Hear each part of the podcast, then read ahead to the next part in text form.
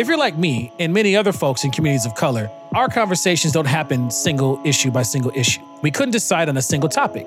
So, with a time limit in place, we'll pick through our grab bag of current events and get through as many as we can.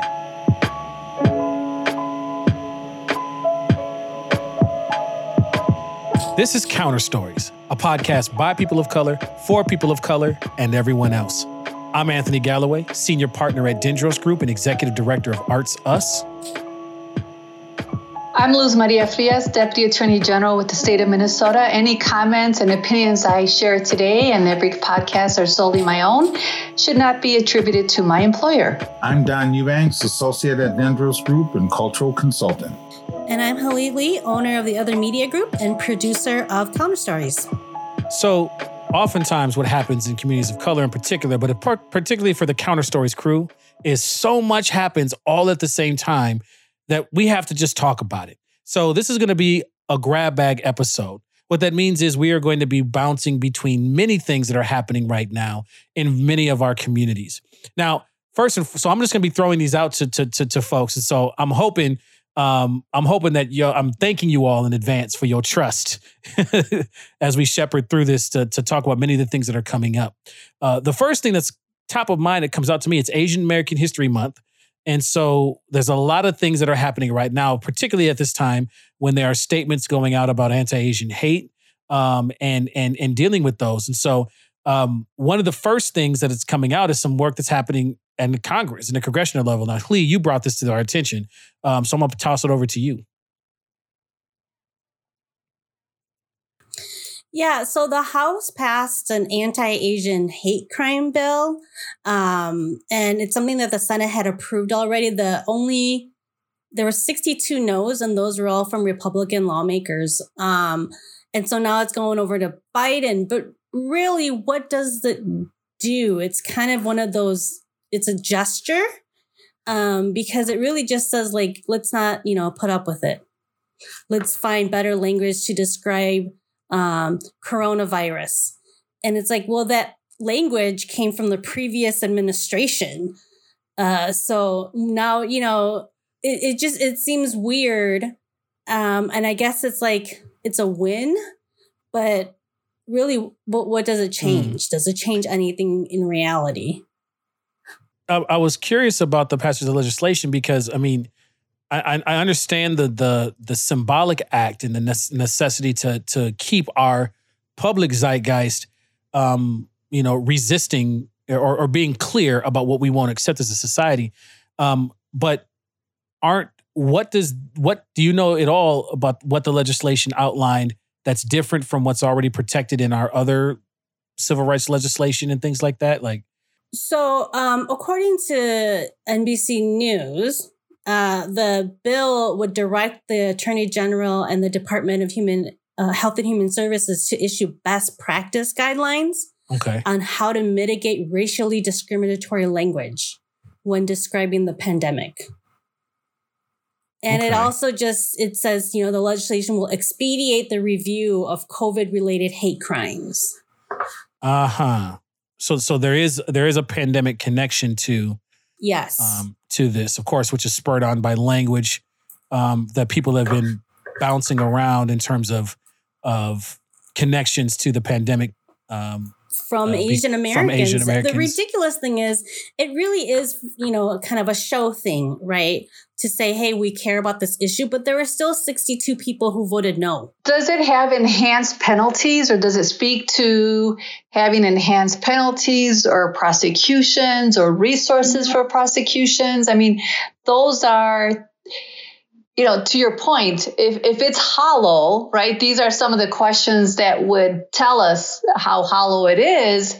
Because if we don't, if we don't see any resources being dedicated, then uh, it ends up being ineffective because how do you carry this out? I mean, one of the, the primary reasons slash excuses given by leaders, whether within government or the private sector is where's the money?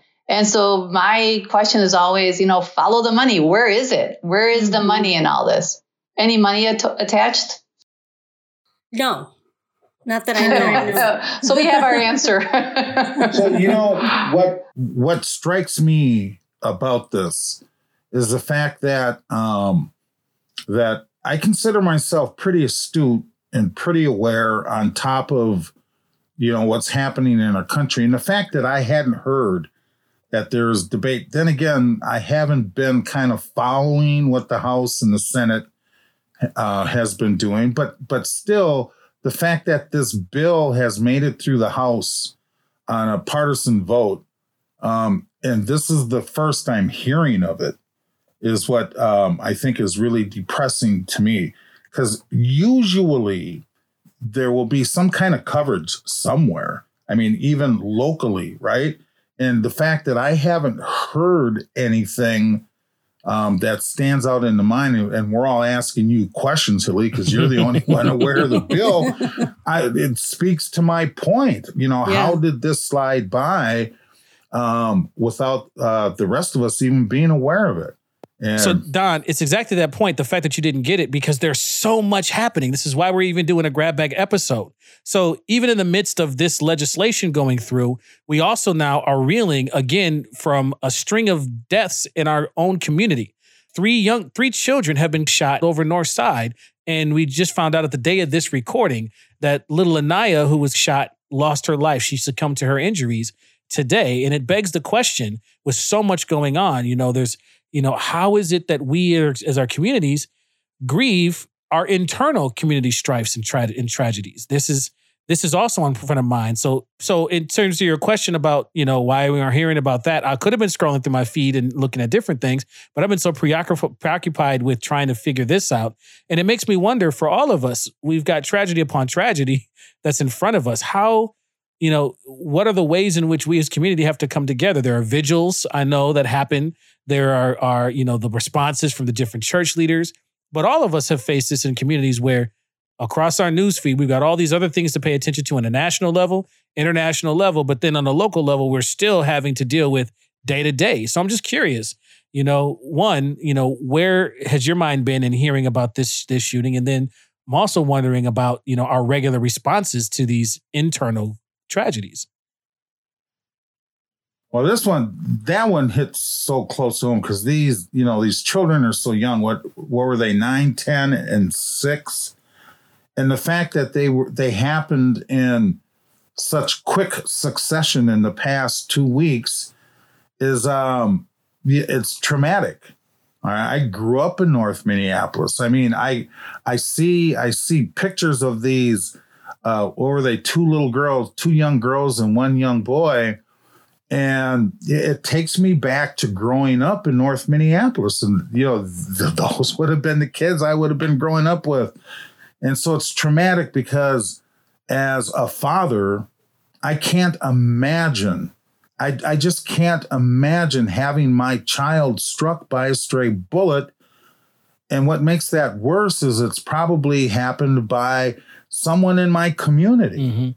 There's, right? there's sparking and, a whole lot of conversation about snitching, about coming forward, about you know internalized. That's a point that I was going to raise, Anthony. Is you know if it's happening within community, right? We don't know yet, but if it is, there's a it's it's a strong propensity that it is. Then where is the accountability? And we've got then folks uh, putting out flyers, and I've seen them posted on social media asking for information and people to turn themselves in or, or at least call a hotline to turn other people in, suspects. But I've also seen on um, social media is is where are the protests, right? Where mm-hmm. don't we care about our children, and why are we not in the streets with uh, on this? And as you said, Anthony, community has different ways of showing what they're going through, their trauma, right? The vigils. But who who exactly do you protest? I mean, in the protests that we've seen, we're protesting the system that holds us down, that that creates injustice. What we're seeing in the community, I think, is a result of that injustice, the result of that failure. trauma that's been inflicted exactly been inflicted on our community. So what are what exactly are we protesting? uh, gun laws. I mean, guns are so easy to get your hands on now. Okay. If there's somebody to protest, I think that's who you would protest. Folks aren't protesting per se anything right now, but they are gathering in the streets to ask that the shooter come forward. And I guess we'll just see if that, that really happens. Well, again, but but but hold on there because you know that's there's there's always a systemic thing to point to and, and organize around. But I think one of the things that are internally communities asking for, and I think this is shared across our communities, is what is our responsibility to ourselves Exactly. in in holding ourselves accountable. And again, I don't want to to to this this is so easily co-opted um, into something that it's not, Mhm. right? This this quote unquote term black on black crime, right? All crime is done predominantly amongst its own communities. We just don't for some reason we we use the term black on black crime when it's black folks. Everything else um, doesn't have that same moniker. We aren't calling white on white crime, the white on white crime that same way. But I think it raises a very important question about our responsibility to. I think what people are really wanting to see is that the same fervor and energy that masses around systemic injustices to our communities are amassed on on things that happen inside of our communities. And one of the things I want to speak to is it is. It's just not the same energy. Exactly. Right, right. Well, and mm-hmm. to your point with the systemic injustices, these are symptoms of what those systemic barriers and injustices are with respect to underinvestment and divestment of our our black and brown communities with regard to resources for community with regard to jobs with regard to training. You know the the unemployment rate within our young group um, of individuals black and brown community members is three to four times higher than what the rate is for white folks um, so you know we've we've there's these are symptoms of of deeper deeper ills and problems Well, I mean, it's it's funny that you bring that up because one of the other things that is in our grab bag to talk about, and again, we're not trying to shortchange any of this. We're trying to just lay out some of the issues that made it hard for us to pick a lane because there's so much going on. and one of the things that we just got is we got new sets of data, jobs around jobs, and around the effects of the pandemic. And one of the things that is coming out is, of course, the highlighting of the huge disparity that still exists. Minnesota still ranks at the bottom in terms of disparities across many sectors. We like to battle Mississippi in a lot of these things. And so, you know, as we talk about, you know, the symptoms of what's happening in our communities, we have to then also talk about the fact that our state, right, to borrow from Don, who brought up the Jim Crow of the North um, uh, documentary, right? We are we we the disparities run deep in our in our state so much so that that when you see an increase in the disparity and a decrease in the outcomes for communities you see a rise in the symptoms that go along with that. And so uh, you know we have to start also making sure that we are are confronting this huge disparity across different sectors. One of the ones of course education but also of course we see it in jobs we see it in the economy so i'm just i'm curious what are the conversations in your in our various communities that are calling attention to these disparities that are causing these symptomatic things happening in our community. What's coming up for you on your radars? What I see happening in our community, the American Indian community, is I see a lot of individuals are offering kind of healing type of workshops or, or get togethers. You know, in the American Indian community, it's centered around the creation of language, of teaching the language, teaching the culture.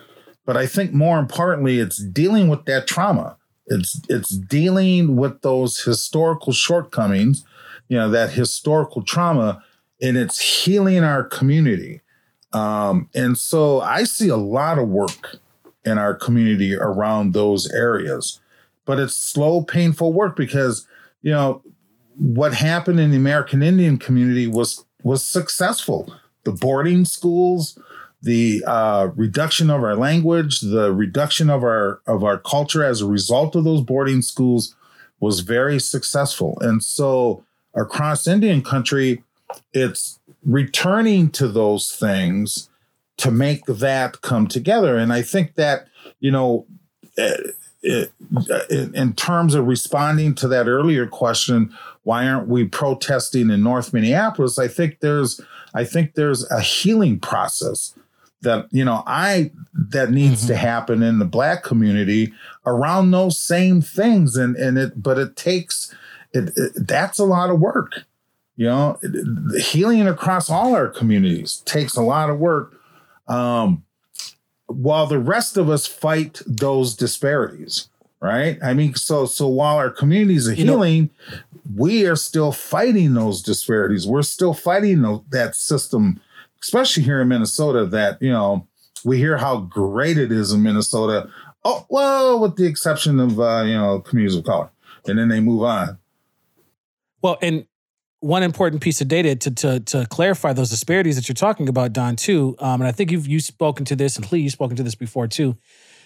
In those disparity data, we will often see, oh well, Asians are doing just fine, but we have to when you disaggregate Southeast Asian communities, the numbers look a lot more like the rest of the communities of color. So I just want to make sure to point that clarification out. Right. Well, and within the Latinx community, I mean, we are in just ongoing trauma with respect to hundreds of children still at the border, mm-hmm. the southern border not being reunited or located in terms of families. Uh, we're dealing with ongoing um, unrest in our home countries. I mean, the country of Colombia is having an incredibly violent, violent time right now, uh, as well as Honduras. Um, in Central America. And we've got, you know, ongoing disparity issues with vaccination rates and COVID 19 um, infection rates and deaths uh, in Minnesota and across the country. So we are, I'm sorry, but we are in trauma from all kind of different ways and issues that are relentless and and it's hard to even think about healing when you're in in this much trauma that's domestic as well as international and not to mention our our brothers and sisters from Myanmar um as well right. as those from India oh I mean God. you know we are Americans, but we have our home countries and our countries of origin that are going through a really, really hard time and that's hard on us when we talk about you know uh, healing. You know it, it, it gets back to something don said earlier around you know missing the in the in the in the feed you know missing the legislation around anti-asian hate. Well it, it's part of what we've talked about often here on counter stories and that is uh, the, the diffuse nature in which there's so many battles on so many fronts. And we have these moments of where something really sparks a unified front on a particular issue, you know, it's so much going on that how do you marshal enough understanding and keep all of the you, there's so many balls in the air to keep to keep up. The stuff drops off the table. We have to catch up on something when it's when it's too late. One of the or things we're exhausted from everything else that's happening. right, right. So then when we get into these arguments about what we should know, shouldn't know, what we should be rallying around, we shouldn't. This is a complicated thing that needs that needs nuance. For example, we are coming up on some major anniversaries. All right. Now, remember, this is the grab bag episode, so we're just going to be hitting and punching. We've got some major anniversaries coming up. The anniversary of the assassination of Malcolm X. We're getting more and more interesting stories in this current time around Malcolm X's organizing with Yuri Kochiyama, who had a bond with Malcolm X. Um, not just a black thing, an Asian American's bond with Malcolm X is something that's coming out. Um, and she spoke at anti-war demonstrations in New York um, and did some amazing work um, collaborating with with one of our leaders who was taken from us. And so that anniversary is coming up. The anniversary of Tulsa, the first time that a, a, an American city was firebombed, and it was firebombed by its own white citizens mm-hmm. on on a black thriving black town that interrupted the the Black Wall Street um, that was being built in Tulsa. Two days, Tulsa and Greenwood were terrorized. You know, on the Malcolm X portion there, the anniversary, Anthony, what I want to just invite our listeners to spend some time learning more about who Malcolm X really is, because we have been given a narrative by mainstream media about who Malcolm X was when we know he was a you know he was a different person uh, than what has been portrayed by the mainstream media leading up to his death and afterwards and the fact that he was targeted by the government because they were afraid of his black empowerment stance the elected officials or combination thereof you know, they saw Dr. Martin Luther King as someone who they could, quote unquote, control and influence. And still, he was assassinated.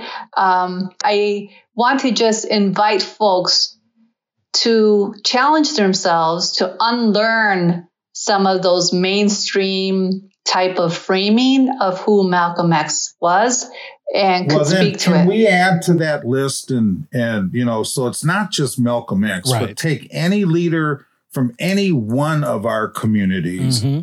and add them to the list because the dominant culture has done that to all the leaders of our people who stood up for uh, themselves and their people and for who they were. And so you can, you know, you can add to Malcolm X, you can add uh, MLK, any black leader, uh, going back to ad infinitum, you can you can put Chief Joseph, you can put Sitting Bull, you can put Crazy Horse, you can put Geronimo. I mean, you from all our communities.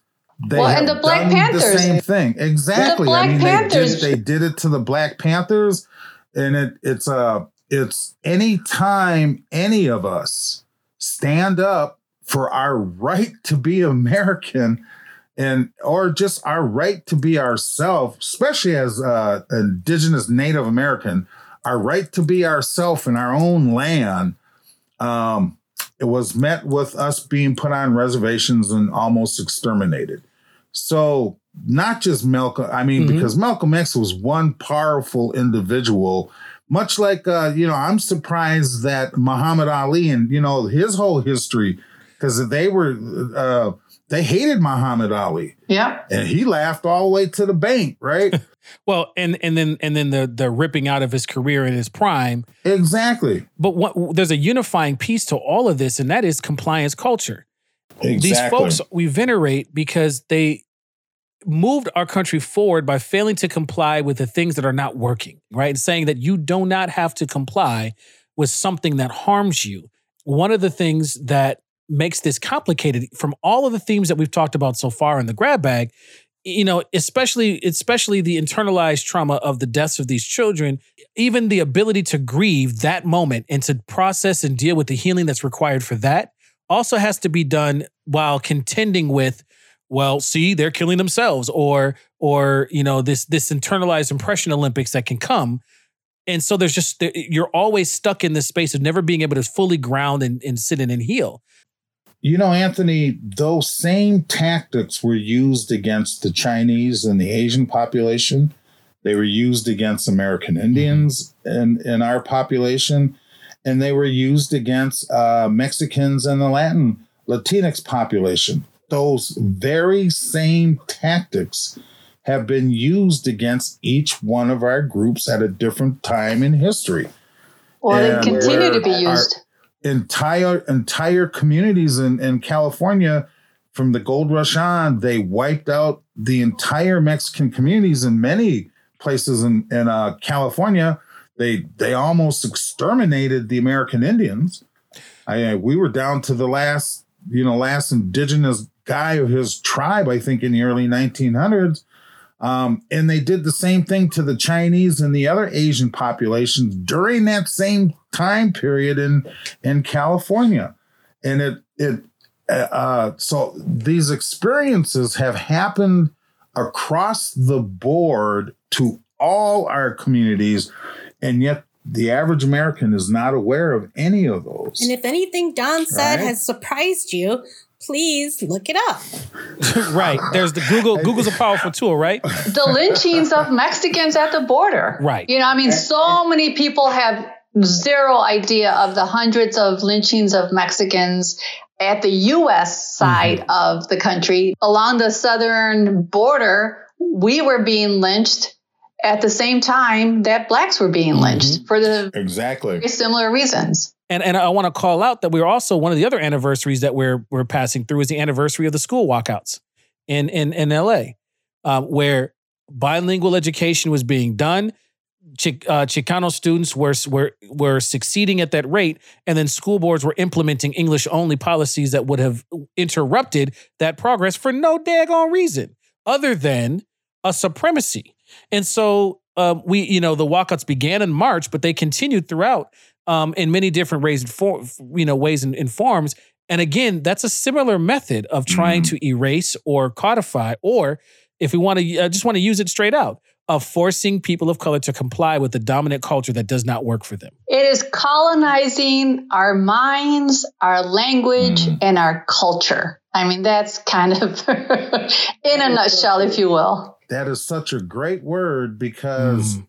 when you talk about current events, you know, the other thing that has been slapping us all on the nightly news is this uh, increasing violence between the Palestinians and the Israelis. Yep. There's been a call for President Biden in the United States to jump in and to play a larger role in in in uh, diffusing that.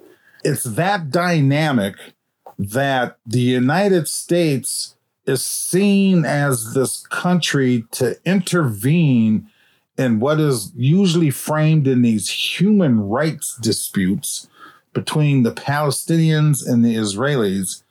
Um, when we just spent the past half hour talking about how how this country treats us here day in and day out and yet they're looked at these human rights champions in other countries and they mistreat us here back home. And when i look at that situation with with the israelis and the palestinians and you know the decisions that were made to allow the israelis to to settle in in in, in israel and i hope we don't get a lot of hate mail around this but and where it's progressed to now reminds me a whole heck of a lot of when uh, the Europeans came over here to America and settled here.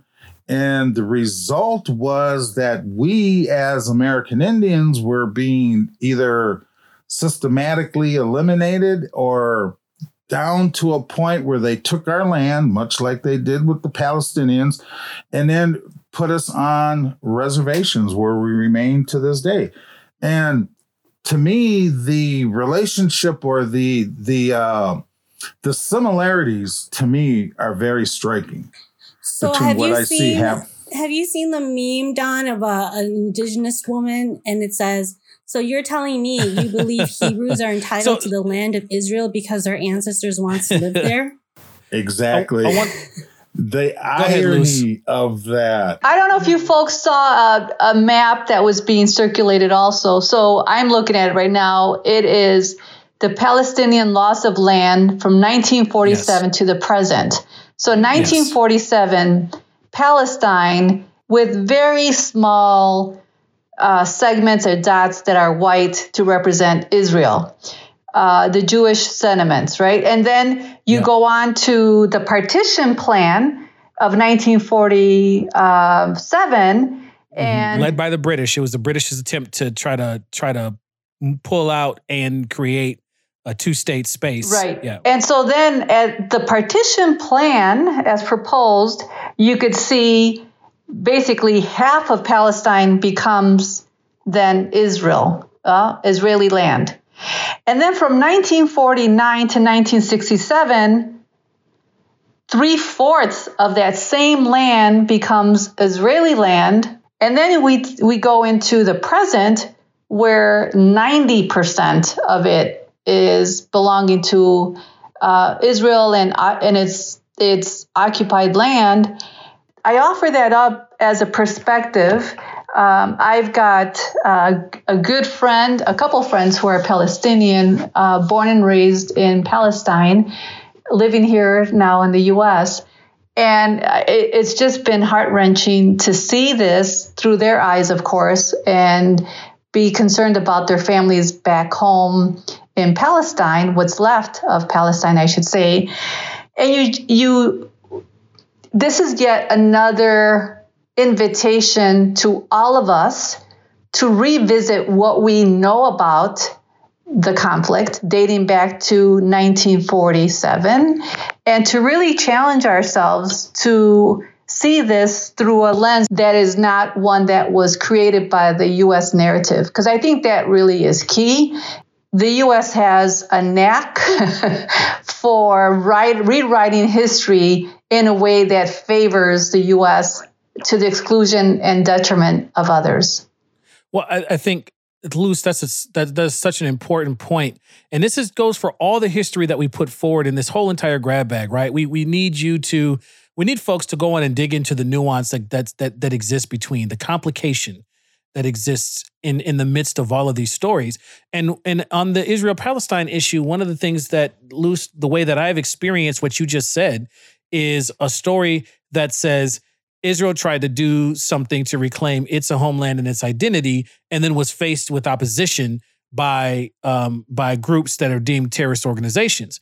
That is a completely oversimplification of what's of, of what's happening, and is not an accurate representation of what's going on. The deaths at uh, uh, amongst Palestinians, in particular Palestinian civilians, is extremely uncomparable to the deaths on the Israeli side. And if we at the United States, who keep trying to be arbiters of quote unquote peace, we keep entering in this with this imbalanced narrative, as you said, Luz, and it is and, and, and it and it requires us, it needs us to look at this uh, with all the nuance that it requires. People are currently experiencing how certain representatives from uh, one of the parties is currently active trying to create a new narrative around the insurrection on January 6th and that we are we are witness to how they are trying to change history through the narrative mm-hmm. and it fits mm-hmm. right in with what you just were saying and and I think it gives everyone an opportunity to see that because when I look at the Palestinians, I just have to look at our experience here in the United States.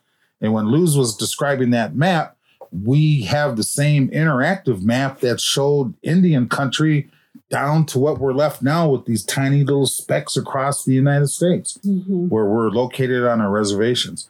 The exact same thing. And when I look at myself in the mirror, I look like a damn Palestinian. I mean, I there's that shared experience that that so many of us can feel with others in the the world that are unfortunately going through this.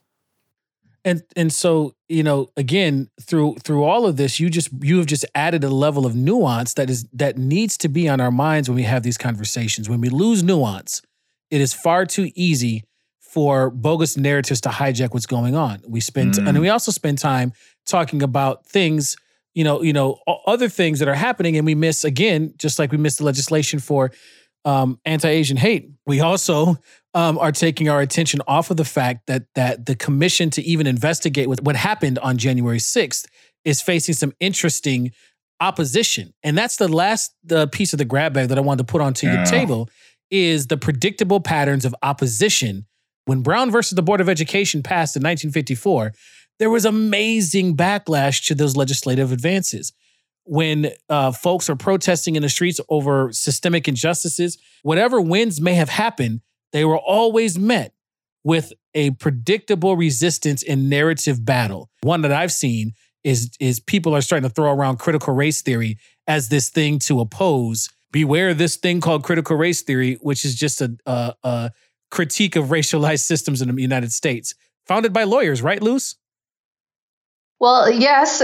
we know that when these um, dog whistle terms are thrown out, that people who are of the same ilk and mindset are unlikely to look it up. So mm. the fact that the critical race theory is being thrown about like these fire bombs, for lack of a better word, is enough for a whole segment of our society, right? They're, they're not going to look into it. They're not going to learn about it, the fact that it is being thrown out is sufficient by some segment of our community that that's enough for them to then bristle about it and automatically just take it as something that is bad. And the same with ethnic studies. Mm, yep. That's right. That's right. Even though we have the data that shows that all kids, every kid of every background, not only benefits, but they see their academic engagement go up when they engage in ethnic studies programs. We saw this in we saw this in ethnic studies programs in Arizona. Can I ask a question? How is it that critical race theory and ethnic studies, which is nothing but adding in the missing parts of American history, can fall into these different categories and then be picked off? Because ethnic studies is nothing more than interjecting the history of our background, of what happened to us and who we are in conjunction to the American story that we hear all the time or we see portrayed in the movies. And so, you know, and same with critical race theory. I mean, I think law is based in history, isn't it, Luz? So, uh, we'll have to do a, a, segment on that one, my friend. oh yeah. but that that's here. So here's my thought. I'm gonna go ahead and put a belief out there. I don't usually do this. Yes, I do. I'm lying. So I'm gonna put this out there. Um, I think that when presented with the option, and this is what I go into into to you know Reverend D. McIntosh, who's the first to teach me about this and tell me about this. It's a term called ontological shame, and I won't go deep into the heady parts of that. But all I'll say is that when we have sh- when we when we experience shame, even as kids, there are two things that we do. Our brain, you know, registers it first and foremost. There's a pain response physiologically, and so I can either do the hard work of confronting that shame, working through it, dealing with it, and using it to inform a better to a better place, or I can create a reality where I don't feel that shame at all. I can deflect. I can figure out a whole new way, a new thing to do or think about that doesn't for, that creates an avenue for me not to have to deal with what's in front of me. I see these bans that are going on critical race theory and ethnic studies that are being put forward by school districts and legislatures and things like that as a full-on distraction from a question that is being called right now in our society that's too pointed and forces folks to have to deal with the reality. What's easier? To do the hard work of addressing and owning um, that I am benefiting from years of this of these injustices and doing all that work because if one thing is true, that means all these other things are true. Or can I go over here and say, well, I'm going to point and pick off this thing over here and not get into any of the nuance so that the argument can hold because the argument doesn't hold if we actually like discuss it or think about it and all of the topics that we've had around, there's this looming thing that's been running through is that all of them force us to actually have to deal with our collective issues. And what's easier to deal with the collective issues in front of us or to make up a new bad guy or make up a new a new thing to be mad about? Mm. Well, we to your point, Anthony, our country has spent the better of, of a year talking about and elevating the issue of systemic racism. And there are certain policymakers around our country who do not want any part of that for themselves, their constituents, quite honestly, for our country. The scapegoat is critical race theory. Critical race theory is bad. It is a pattern that we've seen over and over again by certain leaders in our country where they want to deflect and pivot and distract us to something else so that we don't focus on the real issue at hand and the solutions that should be coming as a result of that, right? So you've got at least some corporations, some elected leaders willing to begin to roll up their sleeves to the extent possible to go down this this path but there's a segment of our elected leaders who are like no we don't want this and instead we're going to put out this this distraction out there and these falsities about what critical race theory actually is. Another plug for voting. just just, just throwing that in there. But I think a, a, news conference that happened in the wake of our current unrest also spoke to some of this one of these issues, and that is there's there's the folks who are refusing to deal with it or to deflect, but there's also elected leaders who will say just enough to perform as if they are interested in these topics and just enough for things to quiet down. So again, I have to come back and say very pointedly mm-hmm. that when communities of color have been bringing forward issues. We have had a healthy critique of our entire system. When it comes to communities of colors and the, the patterns that we have seen historically, there have been healthy critiques of all political leadership and the ways that they show up, whether it's been folks who have talked a good talk, but done it performatively and no action has happened, or folks who have vehemently come out against the interests of communities of color. There's critiques of for all of those things. When we lose the nuance for all the topics, we lose our ability to adequately critique and make better this project that we are involved in. This project called life. in the United States in particular. I, I, hope you all have enjoyed this grab bag grab bag. It's really a chance for us to surface all the things that are just happening. And hopefully you can use them Google fingers, Google buttons. you know, I'm not just endorsing Google, whatever search engine you want to use. But go do the research and look at the nuance because there is so much more that is in the mix of all of these. And when we oversimplify, we actually ill equip ourselves to make the positive changes and, and, and long lasting changes that we need to make.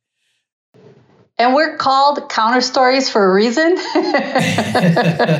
which is we don't limit ourselves to the mainstream story, challenging ourselves and our listeners to think about the counter story that really is there, that is not being spoken of, that is not being shared, that is not being elevated to the same media exposure as all the other narratives that are out there.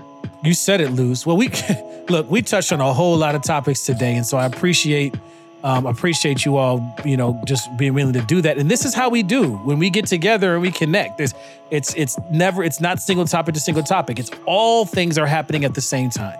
And how do we continue to work through that together?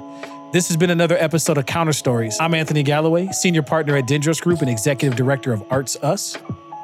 I'm Luz Maria Frias, Deputy Attorney General with the state of Minnesota. Any opinions and viewpoints I've shared today and the other podcasts are limited to myself and should not be impugned to my employer. I'm Don Eubanks, Associate at Dendros Group and Cultural Consultant. I'm Hlee Lee, owner of the Other Media Group and producer of Counter Stories. Thank you for listening. This has been Counter Stories. Of course, we can't forget the anniversary of the murder of George Floyd. This is a topic I'll be diving into on my other show, Bearing Witness with Anthony and Georgia, also produced by our very own Hlee Lee. Find that and more coverage of the anniversary at racialreckoningmn.org. This program is a co production of the Counter Stories crew, the Other Media Group, and Ampers, diverse radio for Minnesota's communities, with support from the Minnesota Arts and Cultural Heritage Fund.